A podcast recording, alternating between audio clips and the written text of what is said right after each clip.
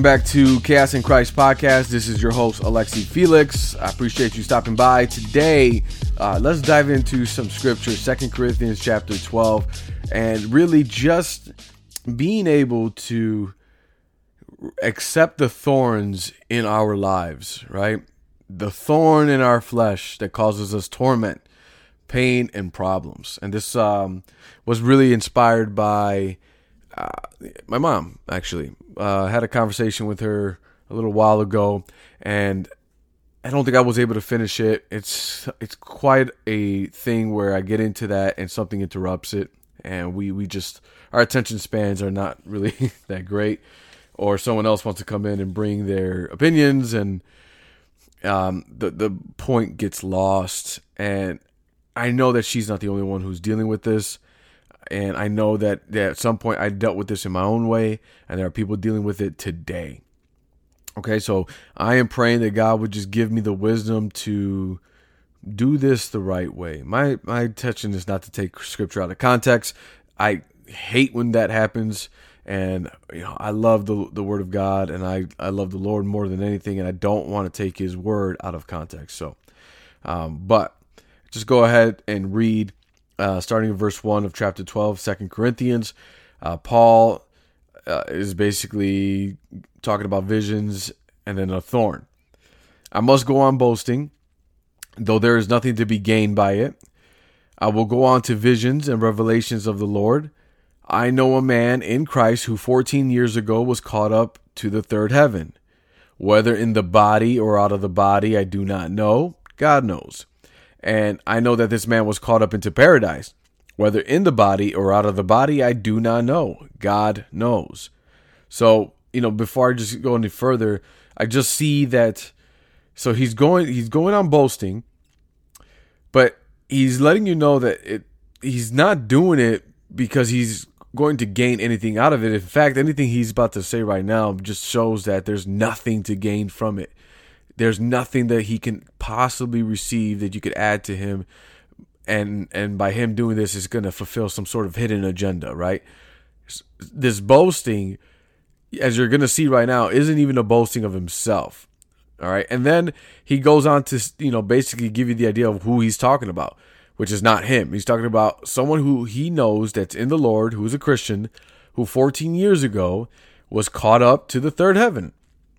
And whether he was in the body or out of the body, he admits that he does not know. But then he says, but God knows. And that's really all that matters. And, and look, I'll just say this in our culture, we really spin out of control with these type of questions. Was it in the body or was it out of the body? Well, you know, there's a lot of texts and, and scriptures or ancient writings found from the ground that it was proven that it was aliens that did this and then tapped into the body and blah, blah, blah, blah. you know like they get lost into this. This stuff is just what what really drives people. And it just it irks me a little bit because we're missing the point. Here paul saying he doesn't know. God knows. Give it back to god. He's just trying to give you the the context of the whole thing that he's trying to convey. Give it back to god. Move on it doesn't matter whether he was in the body or not out of the body. It doesn't matter. Verse 4 And he heard things that cannot be told, which man may not utter. That's another thing, too. You know, we got a lot of authors out today, and in the past, I remember there were some books where someone got to visit hell. 15 minutes in hell or something like that and then heaven and then they got to meet the angels and they had like seven installments of books and and I look at the scripture and, and if this man 14 years ago was not able to tell anyone about what he saw, which man may not utter, what what gives us the right to quote unquote have these visions that God took you to heaven to show you and then hell to show you so that you could publish books and tell everyone about it. People aren't converted just because they know heaven is real or, or hell is real. I don't think that I mean, we they need to know that hell is real, and the scriptures teach it for sure. But it's it's a selling point to like, all right, so get right with Jesus. No, it, it starts in the heart. This is why I don't buy into any of their stuff anymore. It's all lies. All right. So, verse 5 On behalf of this man, I will boast, but on my own behalf, I will not boast, except of what? My weaknesses. Though, if I wish to boast, I would not be a fool, for I would be speaking the truth, but I refrain from it, so that no one may think more of me than he sees in me or hears from me. Interesting. What he can boast about, the experiences that he's been through, what God has done, how God has revealed himself on the road to Damascus, how he's blinded him, how he I mean he could do this, right? How the Holy Spirit used them in the apostles to do miraculous things.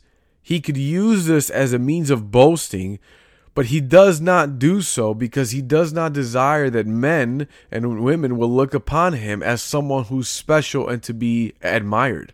Because Paul understands the heart of man and how easily we are to worship idols. And idols could become anything in our lives, anything, even our own health. He doesn't want people to see him as a, something more than than what he is or or to to take on more from what they hear from him and and kind of place him on a pedestal. So check this out verse 7 to keep me from becoming conceited because of the surpassing greatness of the revelations. I mean, Paul knew some stuff enough to to blow one's head up clearly, and he he could recognize this because he knows that there's a, a susceptibility and a potential for him to grow conceited because of these revelations. Otherwise, he wouldn't say that because he has acknowledged what he's about to say next as something that was given to him to make sure he does not become conceited because of the, the greatness of the revelations. Going on, it says, A thorn was given me in the flesh, a messenger of Satan to harass me. Do you hear that language? A thorn was given to me, given me in the flesh, a messenger of Satan himself to harass me, to keep me from becoming conceited. And then Paul goes on in verse 8 to say that three times, three times I pleaded with the Lord about this that it should leave me. But he said to me, My grace is sufficient for you, for my power is made perfect in weakness. Therefore, I will boast all the more gladly of my weaknesses, so that the power of Christ may rest upon me. For the sake of Christ, then, I am content with weaknesses, insults, hardships, persecutions, and calamities.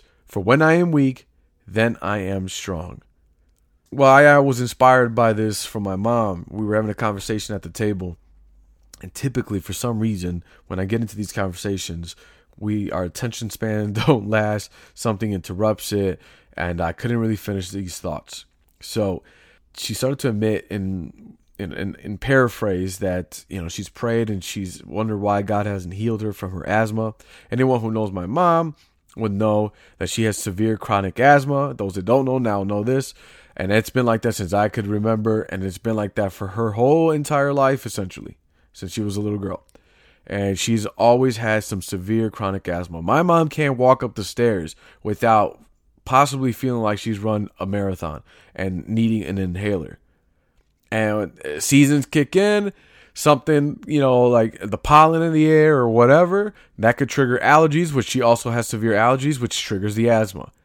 My mom has been on prednisone, has done breathing treatments, has had inhalers all her life. I can remember a time in Florida where we were walking and the sun was beaming so badly that my mom was having an asthma attack. And she almost thought that she was not going to make it and that she was trying to inform us what we must do in order to find help and just keep moving forward. I don't know why we were walking so far. I can't remember what happened to us. We did some traveling, uh, maybe on a bus or taxi. I have no idea, but we had a long way to go and we were trying to hustle it. But yeah, it was pretty bad. The, the heat was bad. And I got pissed off with her because she was all, you know, talking about the end is nigh. And I just got mad and I just started telling her, heck no, we're going to keep going. Don't talk like that. And, and I eventually found a place with air conditioning and uh, a phone. Uh, phone. But it was a very scary moment for me to see that there was such a weakness in my mom that it was really debilitating her. She herself possibly couldn't see the, the you know the light at the end of the tunnel. She's had that weakness for a very long time. And you know what? I get it. I 100% get it. I've had asthma like symptoms. Whenever I get sick, somehow I, I, I, get a bit of a trigger of it. And I know what it's like to wheeze. I know what it's like to not be able to breathe and then to cough and then try to gasp for air. And the wheezing part is honestly the worst.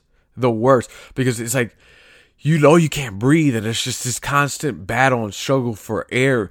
And it's, con- it's constricting and you feel like you're literally every breath you take is like it gets shorter and cut shorter. So I've been able to experience it in, in, different glimpses in my life, especially if I got sick with pneumonia. My goodness, that, that that hit me hard. Where I realized, man, I don't know how my mom does this. She's done this her whole life, her whole life, and I don't know how she does it, but she does it. But I know that like any other any other human being, it, it weighs on you, and you get fed up with it because it debilitates you from being able to participate in things you would probably do because you realize you don't have that opportunity while other people take it for granted, right? Because they don't have that ailment, they don't have that debilitating uh, sickness that doesn't allow them to move in a specific way in a purposeful way. Like me personally, I love being in the gym. I love working out. I love being active. I love hearing my heart pumping. My mom really can't do that. She can't do that because asthma attack will be triggered 100%. So she can't go as hard as I do in the gym. And that's something I love. Like, I appreciate it. It's a gift from God. And I love that gift. it's like one of my favorite things. It is my therapy sessions many times. And I could take that for granted sometimes when my mom really just can't do it like that. So it's it makes perfect sense to me why someone would want to pray that thing out, you know? Just I don't want this no more, God. I don't want this. I I can't even do this with my kids. It debilitates me. I almost died out in the street because I couldn't make it.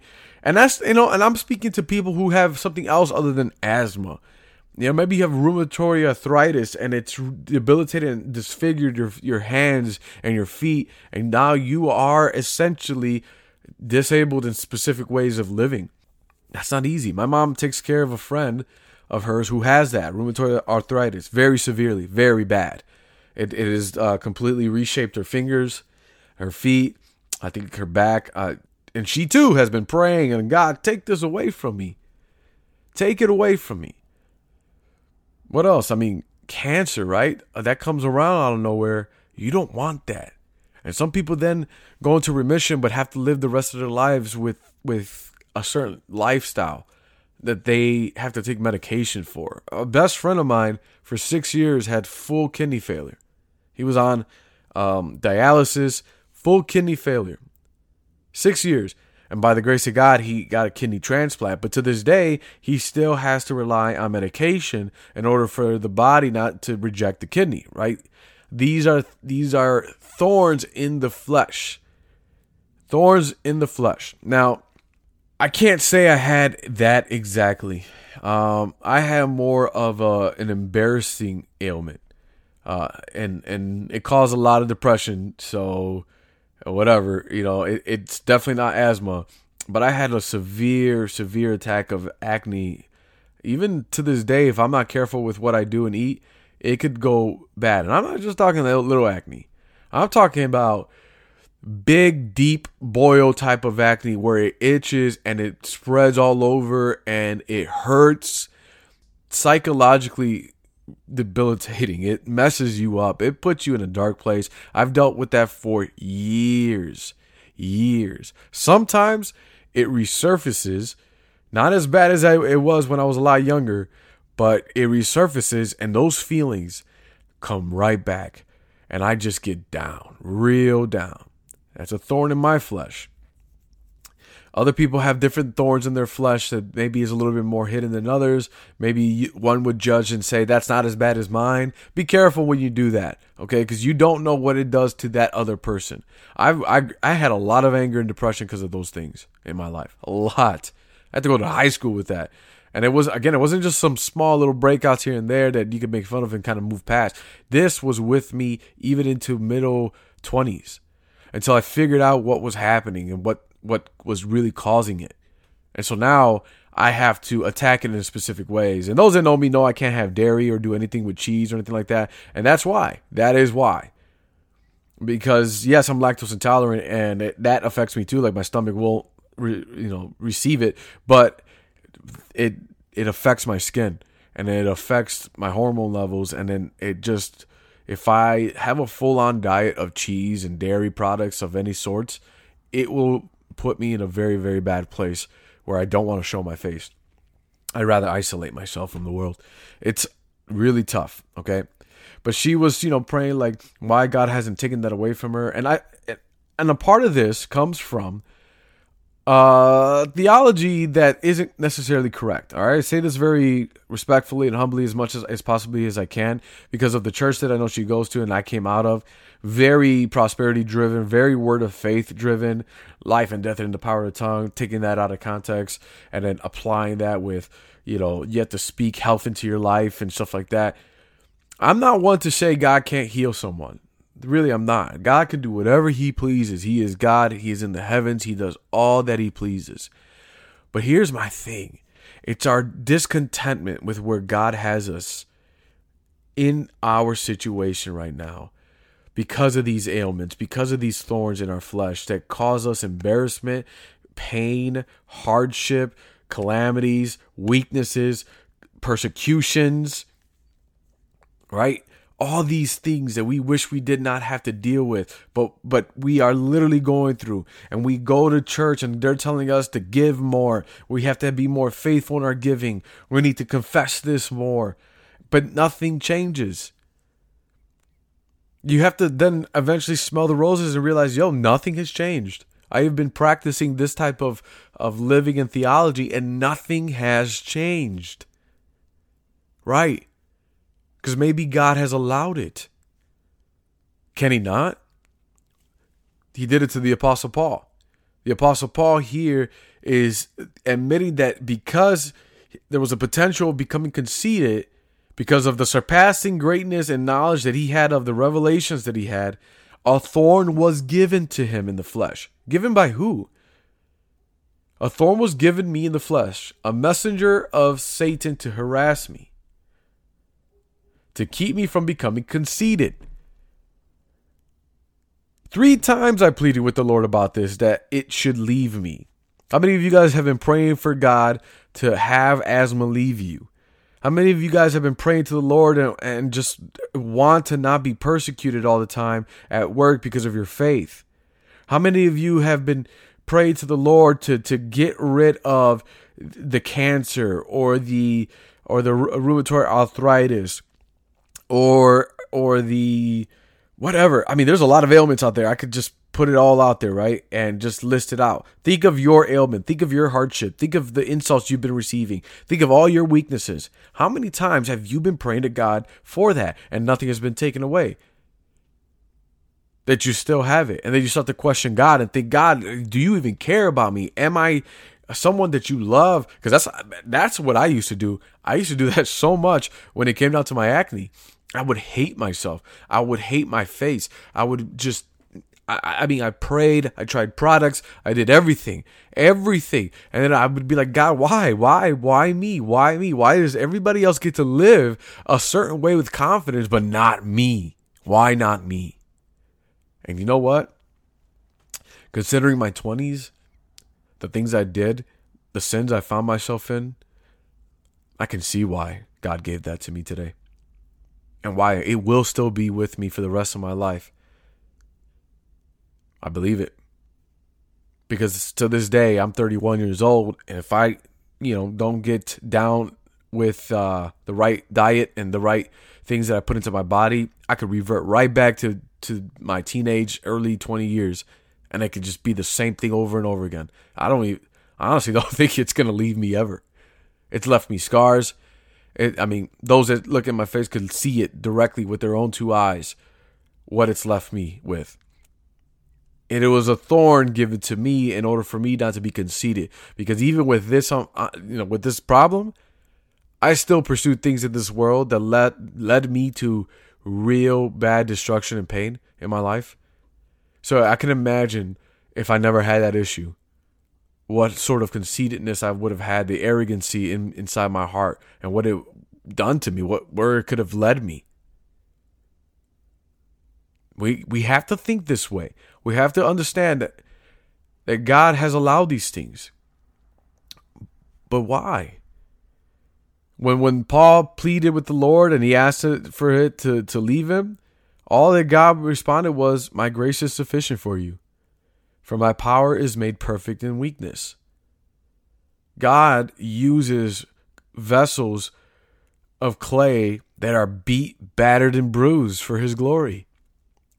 He uses the unlikely, the least likely, the rut of the whole litter, like the you're you're you're the black sheep of the family. He uses you. That's the business he likes to work in for some reason. That's how he's chosen it. He's chosen those that have these issues, right? And he uses it for his glory and he shows his power through your weakness. Isn't that something? And this is why then Paul, with that understanding, when he got when he got the answer he was looking for, well, actually, wasn't looking for that answer, but he finally got an answer that the, the, the grace that God provides is sufficient, and that's all he needs, and his power is made perfect in Paul's weaknesses. Paul therefore says, I will boast all the more gladly of my weaknesses, so that the power of Christ may rest upon me. Heck yeah.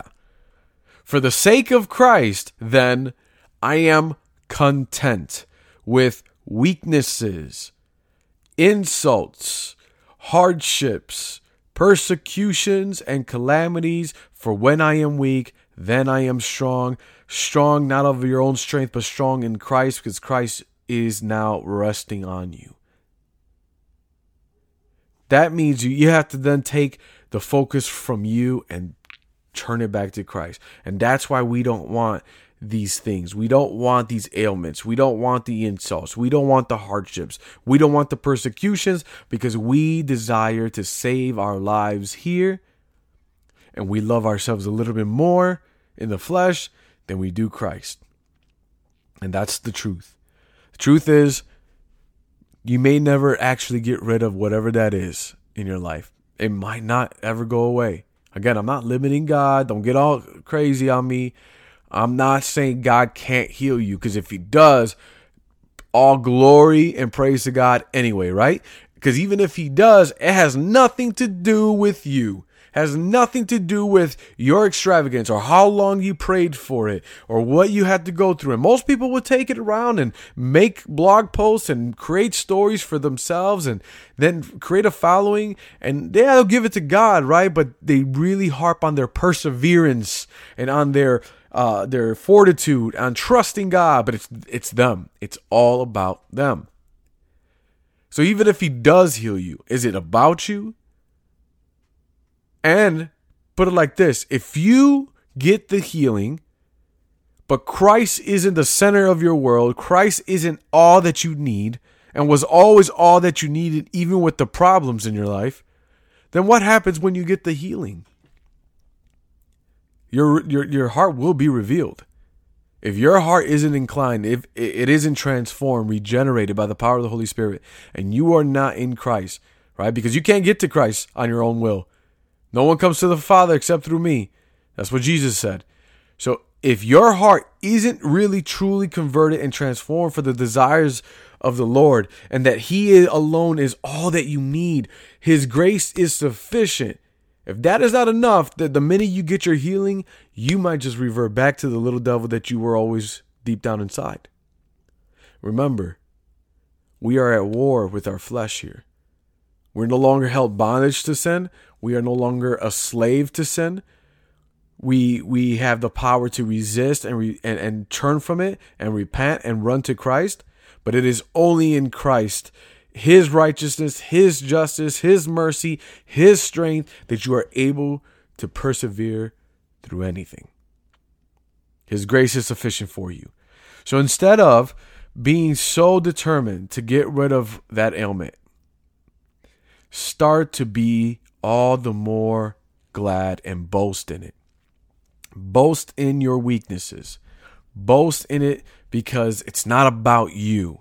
It is about Christ. And if your love and desire is truly for that of the Lord, then you want his power to rest upon you for the sake of Christ, so that others can know Christ.